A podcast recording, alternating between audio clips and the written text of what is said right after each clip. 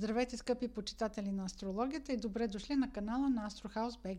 Предстои ретроградна Венера в Лъв за периода от 23 юли до 3 септември 2023 година. Как Венера ще повлияе на всяка една зодия, съм обърнала повече внимание в месечните прогнози за юни и юли, така че ако не сте ги прослушали, може да се запознаете с тях. Те са качени на сайта Astrohouse BG, а също така и на платформите SoundCloud и Spotify. Прогнозата за юли е качена и в YouTube. Ретроградието на Венера продължава около 40 дни, но самото влияние може да се очаква да бъде малко по-продължително.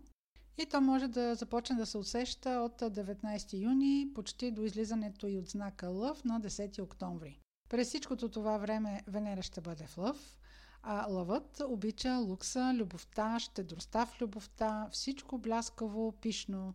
Обича децата, забавленията, творческите занимания, креативните професии, хазарта и спорта. Може да се каже, че Венера в лъв се чувства като маслинка в мартини, но сега, в периода на нейното ретроградие, всички тези теми и сфери ще бъдат преосмислени. От своя страна, Венера е сигнификатор на любовта, партньорството, брачно, любовно или всякакви съдружия по работа. Също така, парите и ценностите в пряк и преносен смисъл. Знакът лъг, в който се случва ретроградието, за всеки един от нас е отделна сфера в зависимост от това къде се намират Слънцето, Луната или асцендентът ни. И това е сектор, който отговаря за различна тема от живота. Например, за самите лъвове това е сектор на личността, тук като за водолеите това е сектор на партньорството. Затова ретроградната Венера за всеки един от нас ще се усети по различен начин и ще акцентира отделна сфера от живота. Ако допълним и знакът, в който се намират нашите луна или асцендент, ще получим и една по-пълна картина за влиянието й. В периода на ретроградна Венера ще направим ревизия на любовния си живот – на средствата, с които разполагаме, на партньорствата, в които участваме. Това е и възможност да направим преоценка на собствената си преценка за стойностите и за това дали от срещната страна влага същия смисъл в това, което ние намираме за ценно и важно. В периода на ретроградна Венера ще има завръщане към стари приятелства, стара любов, или може просто случайно да срещнем човек, за който преди много години сме имали голямо значение. Може дори да получите любовно признание от някой, от който и през ум не ви е минавало, че може да има любовни чувства към вас. Това също така може да бъде и период на нестандартни любовни връзки, такива с голяма разлика във възрастта или с голяма разлика в социалния статус. Ако се занимавате с творческа професия, в този период може да се завърнете към проект, който сте оставили в миналото но сега отново сте получили вдъхновение или имате някаква друга причина да се завърнете към него. Мобилизирайте се, защото ако не го завършите до 10 октомври, може в последствие въобще да ви изчезне желанието да го разработвате. Ретроградната Венера е добър период да потърсите парите си, ако ви дължат такива, или просто определена сума пари ще се завърне при вас, ако вече я очаквате, като например в резултат на някое спечелено съдебно дело или ако получавате част от наследство. Както виждате, периодът е много добър за всичко, което е свързано с пари, които се завръщат към вас. Съвсем не стои така обаче въпросът, ако трябва да правите нова инвестиция. Ако не ви е супер спешно, поне в този период до средата на октомври, се ограничавайте да купувате луксозни вещи, да правите скъпи инвестиции, такива, които ще ви обвържат за следващите десетилетия. След средата на октомври може въобще да нямате необходимост от тази инвестиция или да намерите обект на инвестиция, който да е много на много по-добра цена или много повече да ви харесва и да е по, по вашия вкус.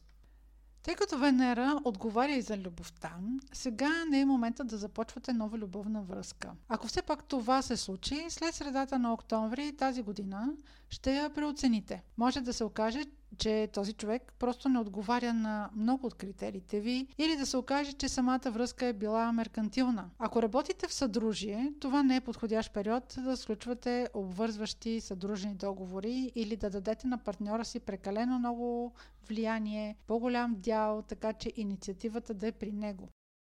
Ако пък се касае за любовна връзка, в този период може да се завърне стара любовна връзка, то след средата на октомври едва ли ще я продължите.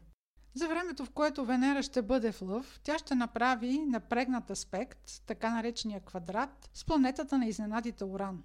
И по всички описани преди малко теми, Венера ще ви поднесе поне три пъти изненади и обрати в сюжета. Обърнете внимание на датите 2 юли, 9 август и 29 септември. Тези дати ще бъдат особено критични за тези от вас, които имат дистанционна любовна връзка или имате за партньор човек, който е далеч от вас.